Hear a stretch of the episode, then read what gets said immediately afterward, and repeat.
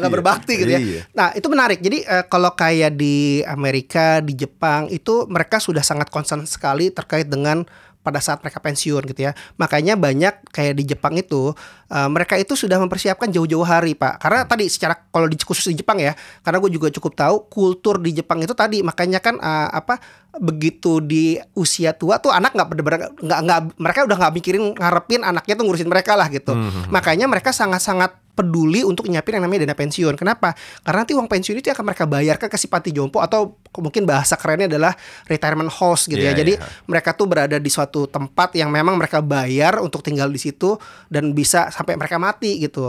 Nah, itu kan butuh biaya pastinya kan Iya, gitu. iya. Makanya uh, uh, apa di Jepang itu budayanya adalah uh, banyak anak muda yang akhirnya nggak mau berkeluarga, nggak mau punya anak karena ngapain gue punya anak nanti gua udah uh, capek-capek biayain segala macam gua nggak diurusin juga gitu kan. Hmm. Nah, itu yang terjadi. Nah, tapi kalau di kita budayanya berbeda sehingga eh, apa namanya kalau orang tua kita sudah nggak mampu ya harus kita urus gitu ya Iya, iya. Eh, nggak mungkin juga kita biarkan gitu ya nah sehingga eh, otomatis karena mereka sudah pensiun mereka sudah tidak punya penghasilan dan segala macam artinya secara ekonomi harus bergantung dengan anak nah Oke. kalau kita punya kemampuan keuangannya tidak terbatas nggak masalah betul nggak pak Iya kan misalkan gue punya pu- banyak perusahaan gaji gua misalkan pendapatan gua miliaran gitu ya ya mungkin nggak ada masalah lah nanggung hidup uh, orang tua atau orang banyak gitu ya. tapi kalau di zaman sekarang dengan persaingan yang semakin tinggi persaingan yang semakin ketat uh, apa namanya uh, pekerjaan susah didapatkan. Ini kita ngomong belum terjadinya COVID malah Ya, gitu ya. Apalagi sekarang nih terjadi kayak gini. Intinya adalah nggak semua orang punya kepastian bahwa kemampuan keuangannya akan terus lebih gitu. Oke. Intinya gitu. Apalagi ketika kita sudah berkeluarga, kita punya tujuan-tujuan keuangan yang ingin kita capai, maka makin besar biaya yang harus kita tanggung. Nah, ini ditambah harus nanggung biaya hidupnya orang tua. Iya, nah, iya, itu iya. disebut dengan generasi sandwich karena dia terhimpit dua kebutuhan nih. Oke, kebutuhan orang tua sama kebutuhan Iya, keluarga jadi kita itu sendiri. penjelasan simpelnya generasi sandwich Si ya. generasi sandwich. Harus ngebantu ke atas juga menghidupi ke bawah. Betul. Nah, sekarang kita balik lagi nih. Jadi tadi proses tadi lu ngelakuin check up, lu nanya gaji lu sekarang berapa, lu punya net worth Ya, berapa, aset betul, ya, ha. ada utang atau enggak segala macam. Oke, itu udah dapat nih kondisi sekarang. Terus apa yang lu lakuin? Oke, jadi eh, sederhananya fungsi gue sebagai seorang perencana keuangan, sebagai seorang konsultan adalah ngebantu membuat peta dalam kehidupan lu gitu ya. Oke. Oke, setiap orang pasti punya tujuan ya. Kalau lu nggak punya tujuan, maka lu harus bertanya ke diri sendiri, lu hidup ini Iya, mau mau ngapain gitu kan? Kalau nggak punya tujuan nggak mungkin lah ya. Pasti ada semua orang punya tujuan, punya keinginan gitu ya. Nah artinya eh, gue tugasnya gue adalah membantu bikinin peta lah sederhananya gitu. Nah artinya kalau kita pakai GPS, kan sekarang zamannya udah canggih nih, udah bukan peta yang gambar gitu lagi ya. Iya. Kita bahasnya pakai pakai GPS deh. Eh, kalau pakai GPS kan kita harus nentuin dulu kita mau ke mana dan kita harus tahu dulu dong sekarang kita posisinya ada Iya. di mana. Nah financial check up itu adalah cara untuk kita menentukan kita berada di posisi mana Oke. kondisinya seperti apa dan kita ada di mana sehingga kita tahu oh untuk mulai perjalanan kehidupan kita kita mulai dari titik ini gitu. Oke. Nah itu pentingnya eh, sebetulnya adalah eh, pentingnya untuk kita melakukan yang namanya financial check up. Oke. Nah dari situ baru kita bicara perencananya mau ke mana kita bikin tuh mapnya tuh dari titik ini jalan ke titik mana ke mana ke mana sampai mencapai titik yang memang akan menjadi finishnya lah kasar gitu seperti Hmm, itu Jadi, jadi jadi pas lu lu lu kan cuman bisa bikin eh, peta tadi yang lu bilang ketika si klien udah ngasih tahu lu tujuannya mau ke mana Exactly. kan. Ya kayak tadi itu Ya. gua gua 12 tahun lagi anak gua mau kuliah di ya kampus X misalnya. ya betul Gitu kan? ya. Baru lu bisa bikin. Artinya gini, kalau misalnya si klien emang belum tahu Tujuannya juga apa? sebenarnya bukan ke lu ya, ke psikolog ya.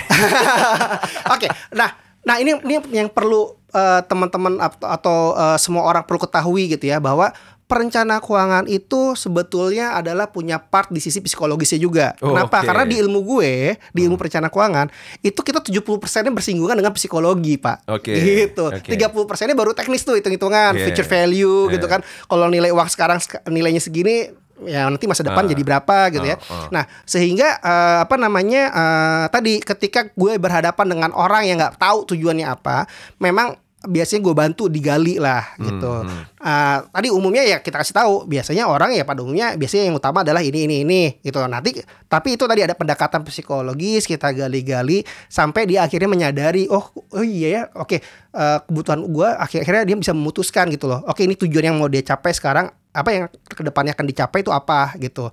Nah sehingga kalaupun belum tahu bisa ngobrol setidaknya nanti akan menjadi tahu Dan kalau sudah tahu berarti dari situlah baru akan dibuat petanya. Oke, berarti setelah lu tahu dia sekarang ada di posisi mana Ya. dan dia mau menuju ke mana, lalu lu melakukan pemetaan itu. Nah, sekarang kita bicara kendaraannya nih ya. Nah, apakah kendaraannya itu pasti sebuah produk investasi?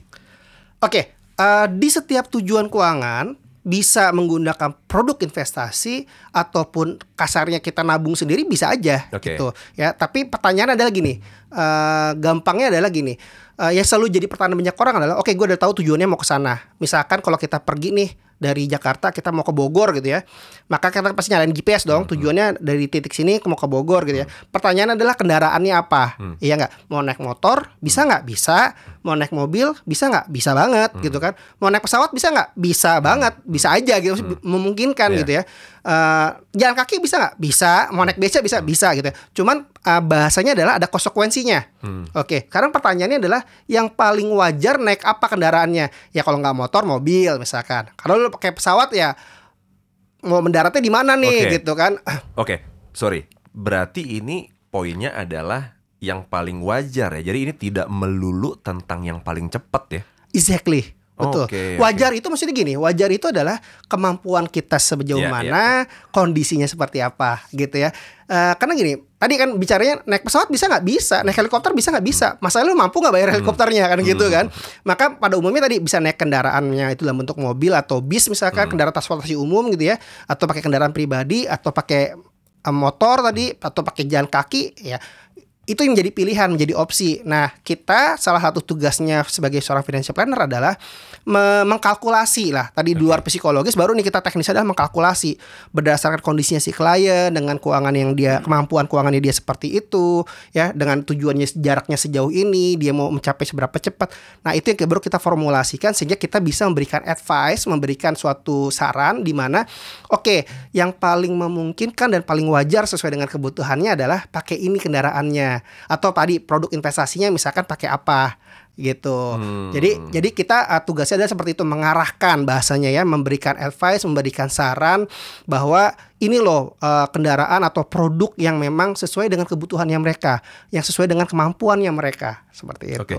Nah, nah ini kita juga mulai ini ya, yang tadi nyambung ya, nyambung dengan yang di awal kita bilang akhir-akhir ini lagi rame tentang Oh, oke. Eh, kasus- Gak seru nih kayaknya nih. financial planner ya. Yes. Karena maksudnya ya kalau gue sih kan uh, business consultant ya, gue Yeah. nggak nggak ada nggak terlalu berhubungan dengan dunia ini. Cuman emang gue kan dari dulu kita kenal, gue nyuri-nyuri ilmu lah dari lo tentang tentang financial planning ya. Gitu kayak sekarang gue juga ada yang masuk ke saham langsung, ada yang ke reksadana. Udah lebih jago malah kayak sahamnya. Belinya IPO terus, tapi nggak IPO yang itu ya. nah jadi ternyata yang gue belajar dari lu itu kan misalnya kayak contoh eh, reksadana tuh ada dibagi apa eh, pasar uang pendapatan tetap campuran Ya. saham dulu kan gue kira semuanya sama ternyata tuh ada ada interval waktunya gitu ya Betul, kalau lu mau betul, agak panjang ya. lu beli reksadana saham karena mungkin lu belum berani main saham langsung ya Eh, apa namanya kalau misalnya lebih lebih pendek banget ya mendingan lu mungkin deposito atau bahkan tabungan sekalipun Ya. gitu atau kalau reksadana pun pasar uang atau atau atau pendapatan tetap lah. Cuman pertanyaan gue, ketika lu ngasih advice ke klien lu, berarti kan lu mereferensikan sebuah produk kan? Hmm. Eh, Oke, Eh, di setiap eh, apa namanya eh, perencanaan yang dibuat eh, pada umumnya justru eh, eh, ini ini ini juga jadi nyambung sama eh, apa namanya tadi si pra- Nah, si kondisi yang lagi rame ini sekarang ini gitu ya. Eh, jadi eh, setiap orang itu mereka kan awam, klien itu adalah awam gitu ya. Dalam artian eh, mereka nggak ngerti lah, makanya mereka datang ke seorang eh, konsultan yang eh, mereka bisa percaya ibaratnya gitu ya. Nah sehingga memang apa yang menjadi advice daripada si advisor itu akan menjadi eh, apa namanya eh, pegangan hidupnya mereka gitu Oke. kan. Disuruh beli A ya, ya karena mereka taunya kita orang yang ngerti ya mereka pasti akan akan Hmm, hmm, akan mengikuti saran tersebut gitu ya. Nah tapi kalau gue pribadi itu jadi secara eh, secara prinsip gue Hmm. sebagai seorang konsultan financial planner gitu ya, eh, seperti apa yang gue lakuin ke lo bahwa Hmm. yang utama adalah mengedukasi. Jadi ketika plannya udah gue buatin, perencanaannya udah gue buatin gitu ya, terus eh, apa namanya strateginya gitu ya, udah gue ah, ini harus begini begini begini, uangnya berapa yang harus dialokasiin ke mana gitu ya, beli produknya apa, itu pasti yang gue lakukan adalah pertama kali adalah mengedukasinya. Ya, contohnya gini, ketika gue menyarankan untuk beli saham atau masuk investasinya ke saham, gue akan jelasin saham itu seperti apa sih karakternya, Oke. resikonya bagaimana. Iya. Nah, jadi eh, teman-teman kalau ngomong investasi, maka yang paling utama adalah kita bicara mengenai resiko. Hmm. Jangan pernah ketika di awal ngomong investasi ngomongnya adalah tentang berapa sih untungnya, Iya. jangan. Tapi ngomongnya adalah resiko. Ya seperti waktu itu kita pernah obrolin bahwa resikonya begini begini begini. Tadi masuk ke reksadana resikonya apa? Nabung di tabungan, naruh di deposito resikonya apa? Gitu ya. Beli emas resikonya apa? Nah, itu bicaranya adalah pertama pasti resiko. Nah, itu jadi eh, tugas gue sebagai seorang perencana keuangan nggak cuma bikinin strateginya aja, Oke. nggak cuma bikinin map apa mappingnya gitu ya, apa, petanya aja. Tapi gue harus mengedukasi dia sehingga Oke, karena ini tujuannya begini, maka pilihan produknya adalah ini. Kenapa pilihan produknya ini? Karena begini begini begini resikonya apa segala macam nah memang memang yang sering kali terjadi yang yang gua selalu alami adalah kadang edukasi itu masuk kuping kanan keluar kuping kiri Iya, pak gitu ya betul. karena memang banyak orang yang pada akhirnya eh, tujuannya dia menjadi klien adalah karena nggak mau susah nggak mau Iya, nggak mau iya, pusing gitu kan iya. ibaratnya gitu eh apa eh, dan dan ini wajar maksudnya eh, sering kali gue hadapin gitu karena ada pengalaman punya satu klien yang orangnya sangat pinter eh, apa namanya eh, bahkan dia seorang pebisnis yang hebat gitu ya tapi eh, pernah gua salah satu saran itu lah masuk ke reksadana saham gitu ya nah ternyata eh, lima bulan abis dari bikin plannya udah jadi segala macam terus dia mulai jalanin actionnya itu kondisi bursa saham lagi turun Oke. Terus tiba-tiba kontak gue, telepon gue uh, dengan Marah-marah. apa? Nggak marah-marah sih, lebih tepatnya panik gitu ya. Karena dia terima report di bulan itu kok uh, dana saya udah turun sekian persen nih gitu Ah, kan. ah. Uh, apa waktu itu memang lagi lagi jatuh banget ya. Jadi sekitar 10% apa 15 persenan lah gitu. Ah. Dan dia agak panik gitu karena nilainya memang gede juga ya. Jadi aduh dalam hati saya dalam hati gue tuh gini. Nih orang waktu gue jelasin selama dua jam cuap-cuap tentang resiko di produk tersebut ini ke mana gitu. Tapi ya oh, oh, oke mungkin mungkin dia lupa mungkin karena paniknya segala macam akhirnya edukasi dulu lagi kan kita jelasin. Kan tujuannya bukan buat besok tujuannya masih lima tahun lagi gitu Oke. segala macam akhirnya dia mengerti Eh, hampir eh, hampir berapa bulan kemudian telepon lagi nih karena ternyata reksadanya naik lagi. Udah lebih tinggi daripada titik pada saat dia beli gitu ya. Ah, dalam artian dia kondisinya untung. Tapi beda kalau yang pertama teleponnya panik karena nilainya turun.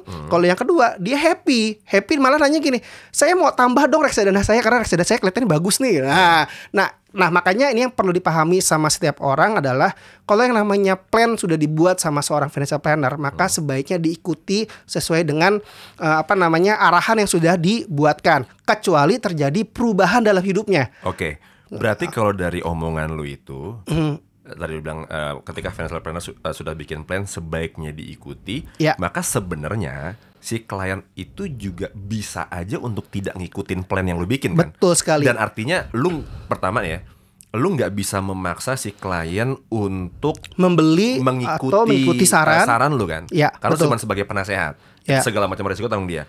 Toh kalaupun dia mengikuti saran lu, semua risiko juga di tangan si klien kan? Betul, karena udah gue jelasin dari awal, Oke. gitu ya. Ada resiko ini, makanya makanya selalu selain mengasih tahu resikonya, gue ajarin juga bagaimana cara memanage resikonya. Hmm. Contohnya tadi masuk ke saham, saham jelas ya resikonya sangat tinggi. Kenapa? Karena volatilitasnya naik Ya. turunnya tinggi, ya.